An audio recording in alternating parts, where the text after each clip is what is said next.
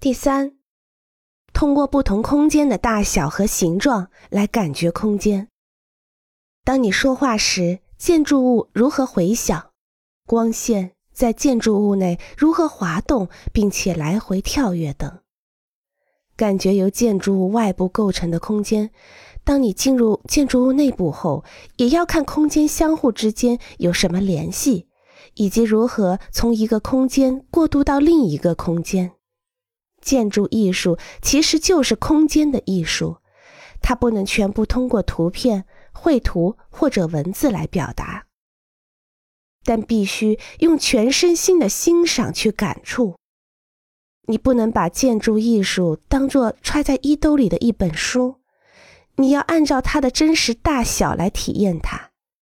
但是，当你无法亲临建筑物而不得不依赖照片和文字时，你应该多花费些时间，充分发挥你的想象力，把照片和文字变成活生生的建筑。